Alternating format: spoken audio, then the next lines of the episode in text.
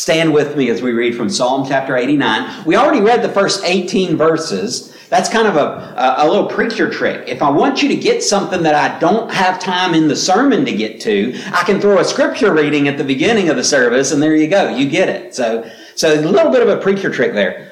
I want to focus in on verse 19 though, okay? So Psalm 89, verse 19.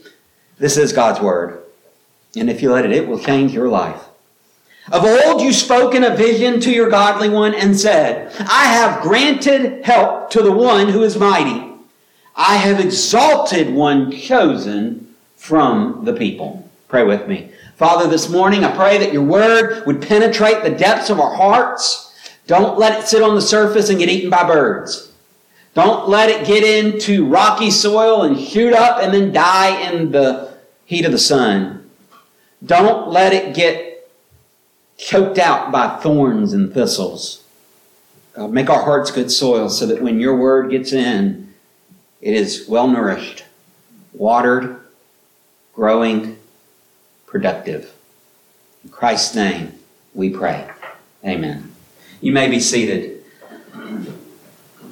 I have this picture of God in eternity past. It's probably, uh, if I close my eyes and try to picture it, it's black because I don't know how to represent nothing, okay? It's best I can do is just black.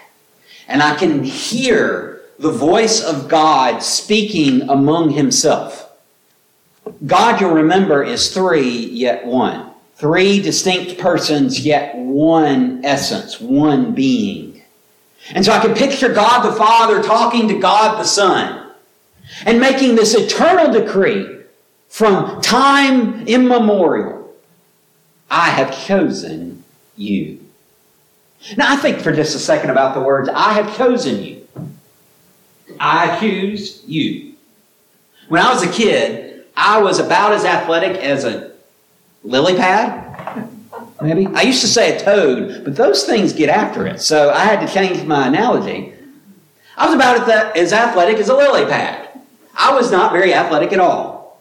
I was kind of well-rounded, right? I'm getting even more well-rounded in my older age. But but in my in my days of youth, I didn't have a whole lot of athletic skill. I wasn't strong, still not very strong. I wasn't fast, still not very fast. I wasn't smart athletically. Though that kind of has shifted just a little bit, but not much. I was never really the athletic type. Okay? So I was always the kid that was one of the last two or three to be picked for a team.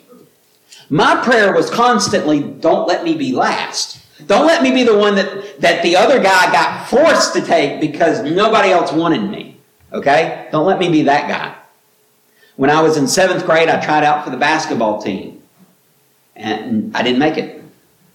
I, I wasn't, excuse me, that was sixth grade sixth grade. I was trying out for the JV team, and I didn't make it. Apparently, I, I couldn't play basketball very well. I talked to someone. I said, "You're lucky you got on the team." He said, "Not really. All we do is pass it to this real one guy who's really tall, and he gets all the points.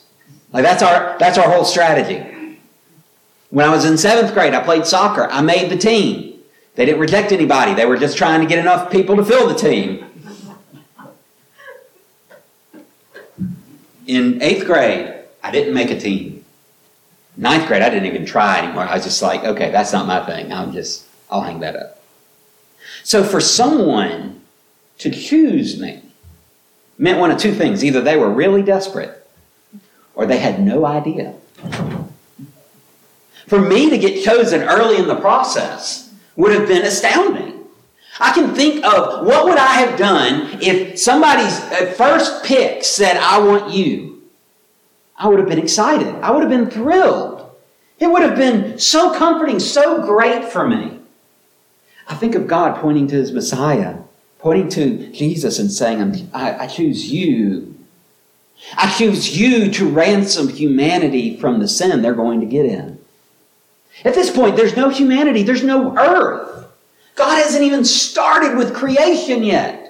Space and time are yet future. And yet God has already said from eternity past, I've chosen you, my son.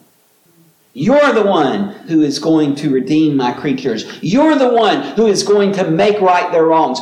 You're the one who's going to glorify me by being God in human flesh and, and represent people by being man with God's being before me. You are going to bridge the gap between a holy God and an unholy people.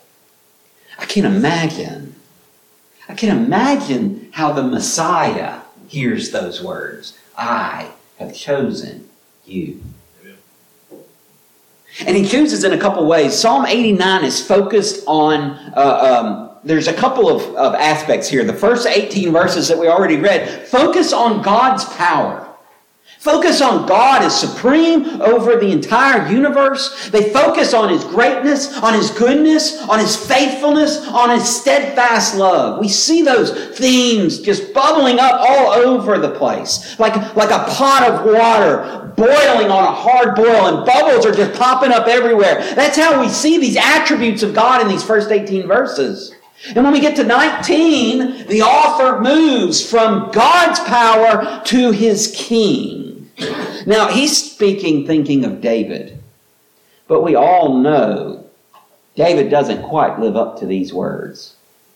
In fact, in just a minute, after we get through the middle section of the psalm, we're going to see what happened with David's line. But he says, I'm, I've chosen you. Not only has God chosen his Messiah, he's chosen his king on earth to represent him before his people, to represent his people before him. And that Messiah, well, the Messiah is just the Davidic king par excellence. He is exactly who that Davidic king is supposed to be. He's the one that they all point forward to. And look at, look at how he's exalted in verse 20. I have found David, my servant, with my holy oil, I have anointed him.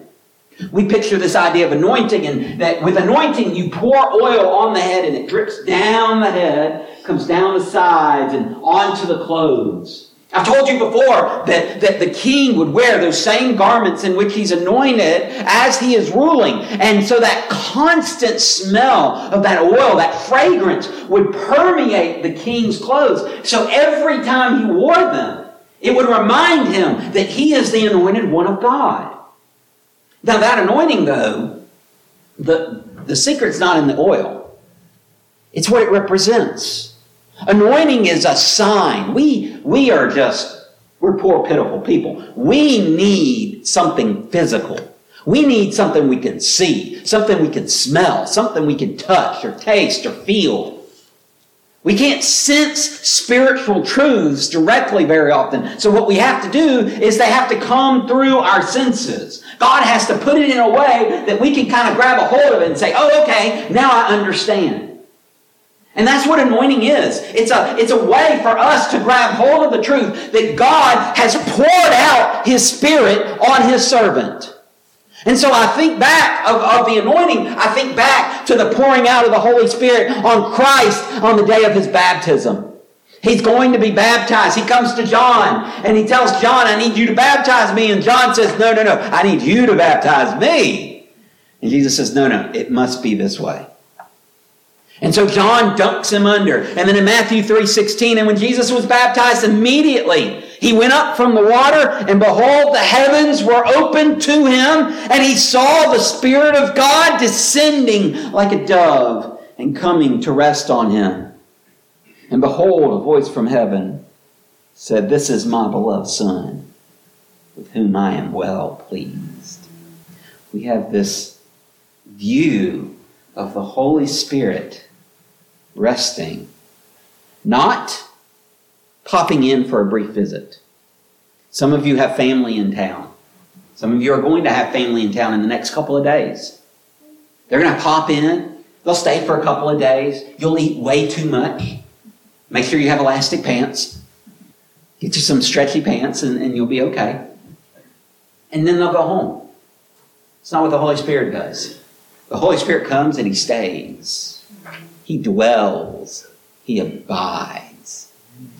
I have chosen you. This isn't, I choose you right now, but a little bit later I'm going to be tired of you, so I'm going to go pick someone else. No, no, I've chosen you. John bore witness. John 1 32 says, I saw the Spirit descend from heaven like a dove, and it remained on him.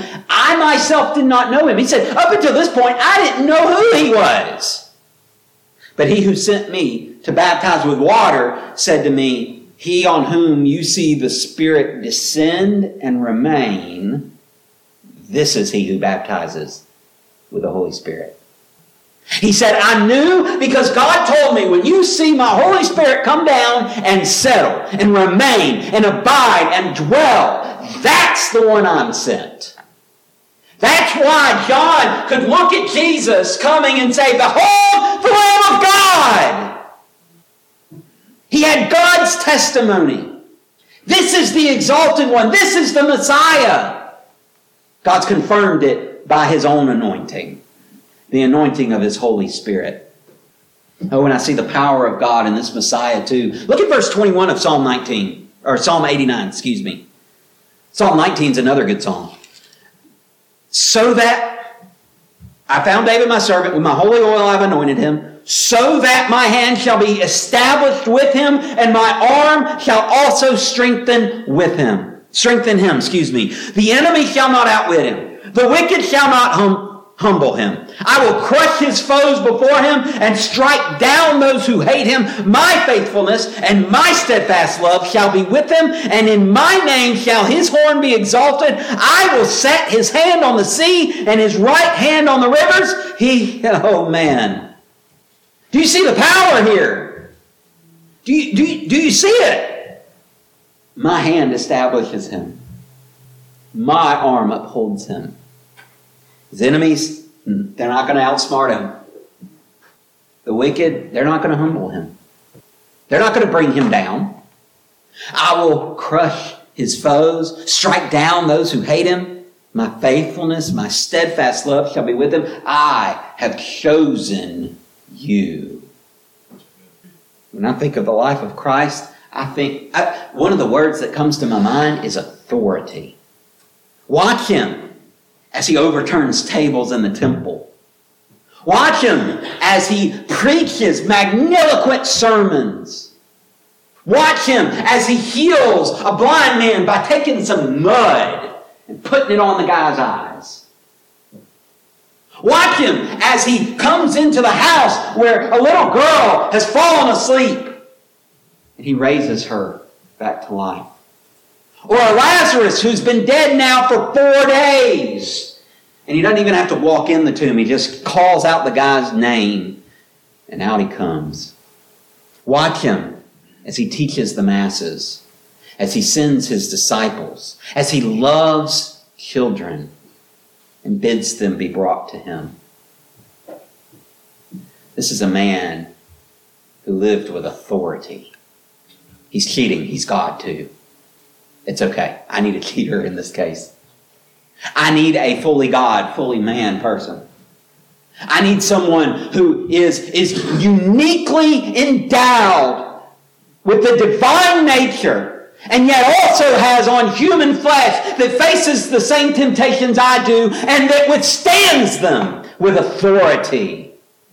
Here is the exalted Messiah who preaches, who teaches, who lives, who heals, who saves with the authority of God. I have chosen you. Not only is he exalted, he's also loved. Look in verses 26 and 27. He shall cry to me, You are my Father, my God and the rock of my salvation. And I will make him the firstborn, the highest of the kings of the earth. He's family. You see, this isn't just God has picked this person and you're going to be my friend. You're going to be my pal. You're going to be my buddy. No, no, you're, you're, you are my son. I've chosen you.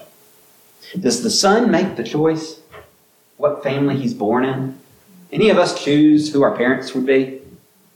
Not, na- not natural parents. Now, some of us are in a Maybe, maybe you have been, or maybe you have uh, been a parent in this situation and, and you've experienced adoption. That's the exception in human terms. It's not the rule. But in divine terms, it is the rule. You see, God didn't just choose Messiah. No, no, no, no. He, he chose you. And He chose you. And He chose you. And He chose you. He chose every single one of us to be His sons and daughters. 1 John 3, verse 1 See how great is the love that the Father has lavished upon us, that we should be called children of God. And so we are. I've chosen you. And part of that family is to be in that relationship with God that is there's a there's an older word we don't use it a whole lot anymore except kind of in church life we'll use it some and it's the word covenant See, covenant is kind of like it's kind of like our idea of a uh, treaty, but much more personal. When in ancient cultures they would sign covenants between nations, sometimes they would do it literally by becoming family. One king would give his daughter to the other king as a wife. That's how Solomon got so many wives, making treaties. Sometimes they would do it where the king's son would marry this other king's daughter. They would become family. It would start a relationship between these two entities that did not exist before. So the idea of covenant is wrapped up in this idea of love. That's why the covenant love of God, the steadfast love, the chesed of God that is talked about so often in verses 1 through 18, bubbling forth in this, in this uh, pot of boiling water that is the first 18 verses, continues to bubble over here in verses 19 through 37. Listen to the covenant language. I will not, verse 34, violate my covenant or alter the word that went forth from my lips. Once I fall, I have sworn by my holiness, I will not lie to David. He won't lie to the Messiah. He won't lie to David. He ain't going to lie to you either. Because God is not a man that he should lie. Verse 28, my steadfast love I will keep for him forever, and my covenant will stand firm for him. I will establish his offspring forever and his throne to the days of the heavens. And it doesn't matter that his offspring are going to do what's wrong. Verses 30 through 33 talk about the fact that, that, that the children are going to do wrong. They're going to forsake his law. They're going to turn away. But he's still not going to revoke his covenant. He's still going to make good on his promise to David. He's still going to make good by bringing forth that Messiah that David's line directs us to. And he's still going to make good on his promises for you. But sometimes that's hard to see. Sometimes it's hard to see that God is going to make good. I, I thought about this last week. We had something called a lunar eclipse. Anybody get to see it? I didn't get to see it. A couple of hands are like, oh, me. I got to. It was almost a total eclipse, wasn't it? It was like there, there's a, just like a little slither of the moon left that was not being eclipsed fully. What happens in a lunar eclipse is, is the earth gets between the sun and the moon. And now the moon doesn't have a light. Okay? It reflects the sun's light. So the light of the sun bounces off the moon. That's what we see. It doesn't make its own light. But when it gets in the earth's shadow, it's blocked from the sun's light. So we don't see it. And sometimes that's what can happen. Sometimes we get in certain circumstances that put a shadow on what God is doing. And we don't see the reflection of His glory that we ought to. Because it's kind of shadowed by our circumstances. But you know, I, I thought about another kind of eclipse. There's a solar eclipse. Works a little bit different. There's no shadow on the sun. It, how are you going to shadow a light source? That, that's it's you know that just doesn't happen, right? But a solar eclipse works differently. You see, sometimes, sometimes it's not the shadow of something that blocks the sun. It's the it's something else that blocks the sun, specifically our moon. In fact, this is how scientists find planets far, far away. They look at stars and they detect teeny tiny drops in the star's light. Just a little blip. You never know it just looking at it. But they have finely tuned instruments that can detect those dips. And they find those dips. And they find that same dip at a regular interval over and over and over again. And they can figure out there's a planet. And it's this big and it's about this far away from that star. And it's orbiting every so many days. Or every so often. That's how they find planets in other solar systems. Because it, it just, just a little bit. But sometimes with our sun and our moon, because of the distances, Sometimes the moon will block out part of the sun. And sometimes it blocks out so much of the sun that it's a total eclipse. And even in a total eclipse, you still can't look at it. You have to look through a little pinprick hole in something or specially designed glasses or something like that so that you don't go blind. You see, there's certain times where we get in the way of what God is doing. And it doesn't matter that the moon is one four hundredth the size of the sun. It doesn't matter that the diameter of the moon can fit in the sun 400 times. That doesn't matter. What matters is the moon is close enough to us that it blocks our view of the sun. Let me tell you something. There are some times where it ain't a shadow of a circumstance that's blocking our view. It is the moon of our sin that is so in front of our face that we can't see God's glory past it. It blocks our view of the sun. It blocks our view of everything that God is and what He's done. But now, verse 38, you have cast off and rejected. You are full of wrath against your anointed. You have renounced the covenant with your servant you have defiled his crown in the dust. What made the change? It was the moon of sin that blocked the glory of God. There are times when our sins get in the way and we cannot see past them. What do we do when God's glory is being eclipsed by our sin? What do we do when it's our fault that we cannot see the fullness of God? Well, there's only one thing we can do. Actually, two things, but they're two sides of the same coin. One is that we need to admit our shortcomings. Look in verse 46. By the way, it's an interesting thing. In verse 19, he says, Of old you spoke. This has been determined from before the foundation of the world. Then in verse 38, it says, but now. Suddenly this has changed. And now in verse, thir- uh, verse 46, he asks, how long? How long is it going to be like this? How long, O Lord? How long? Will you hide yourself forever? How long will your wrath burn like fire? Remember how short my time is. For what vanity you have created all of the children of man. What man can live and never see death? Who can deliver his soul from the power of Sheol? This guy has to come to a place where he says, God, I don't, I can't do this. If it's our sin that's eclipsing God's glory, we need to admit that sin. If it's our sin that's getting in the way from us seeing who God is, then that sin's got to go. He stops here.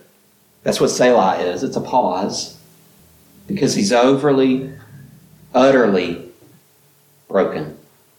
We need to admit. We need to confess. Slay it all out. He knows it anyway. He sees it better than we do. And then we need to trust him.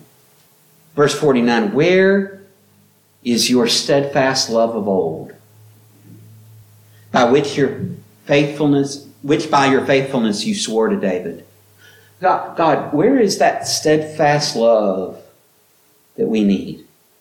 You promised it to David, and you have been faithful. I need that. Remember, O Lord, how your servants are mocked, and how I bear in my heart the insults of all the many nations. God, God, look at what I'm going through. I need you. With your enemies, with which your enemies mock, O Lord, and with which they mock the footsteps of your anointed. We, we've got to get rid of our sins, but we've also got to trust in his faithfulness. Because that solar eclipse, even though the moon blocks out the majority of the sun, there's still a ring around that moon. So bright you can't even look at it. You see, God's glory is still shining through. In spite of your sin, in spite of your wickedness, in spite of the things that you have done against Him, God's glory is still shining all around that.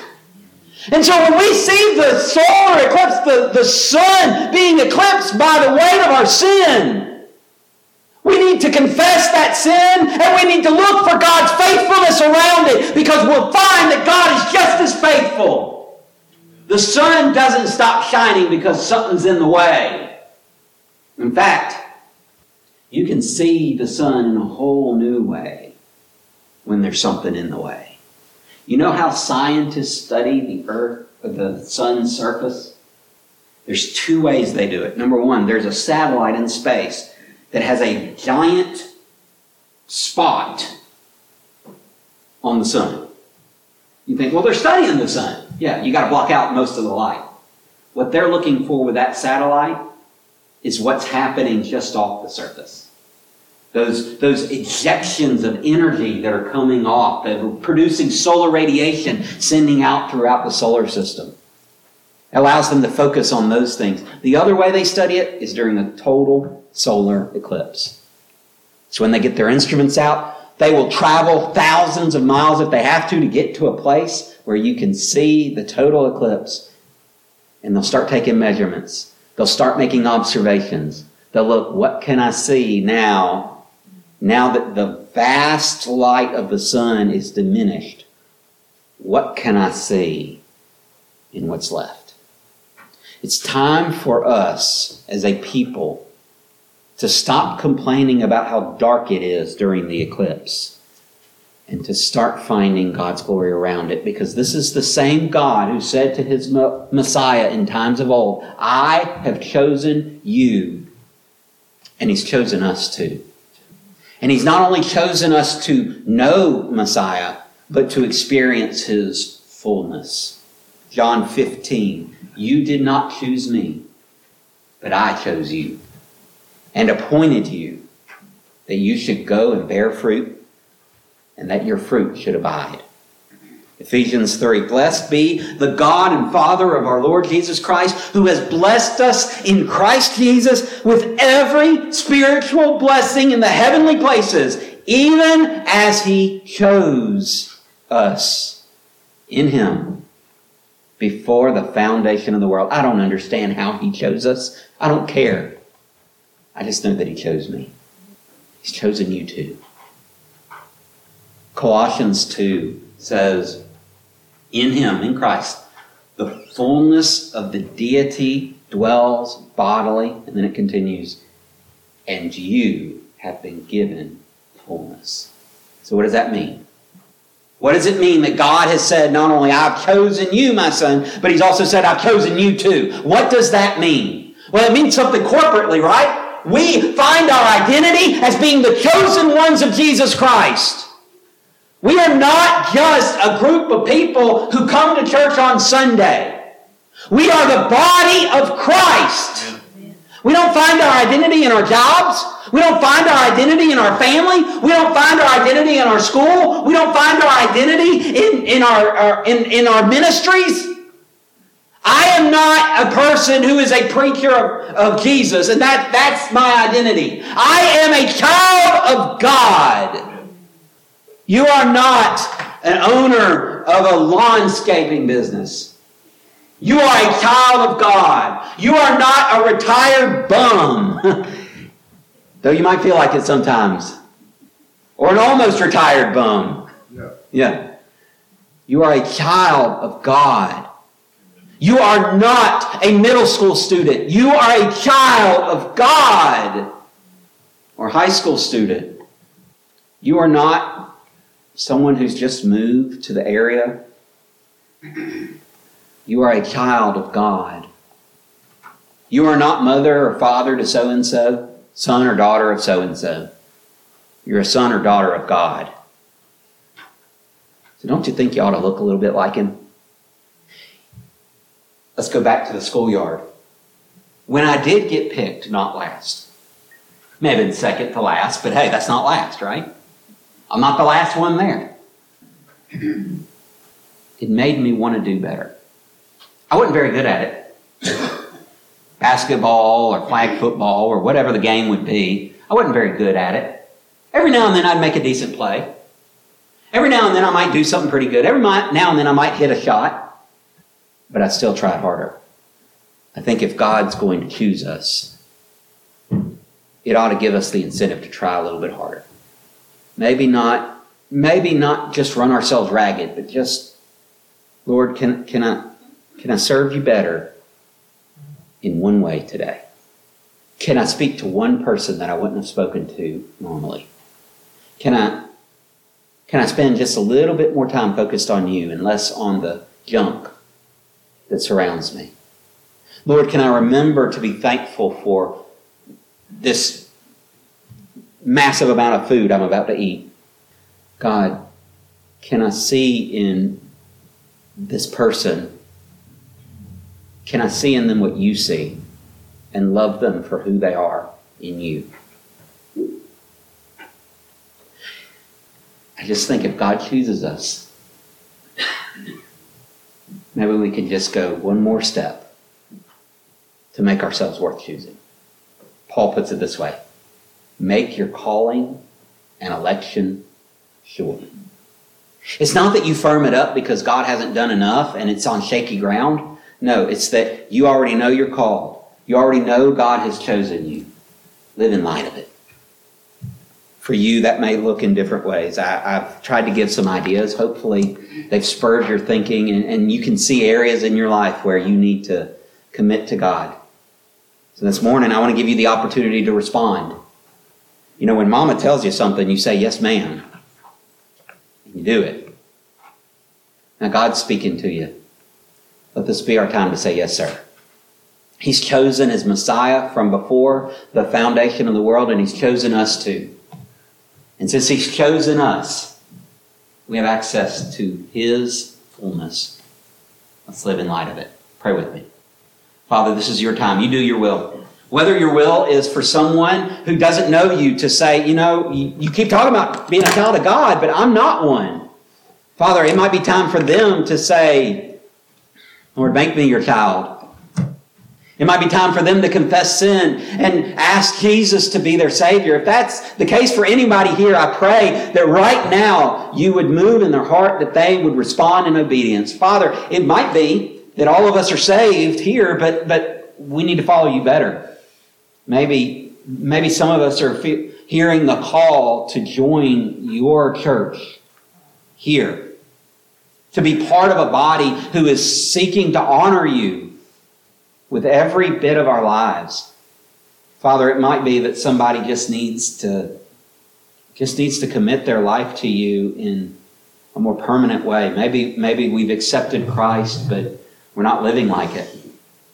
We're not connecting the dots. We're not taking what you've done and moving in your will. Father, I pray now we would we would. I pray that all the excuses would fall away. All the doubts would be calmed. And that even even if we're eclipsing your glory with our own sin, your glory would burst around the edges, that you would shine forth your light into the depths of our souls. And we may know you, that we may love you. This is your time. You do your will. In Christ's name, amen.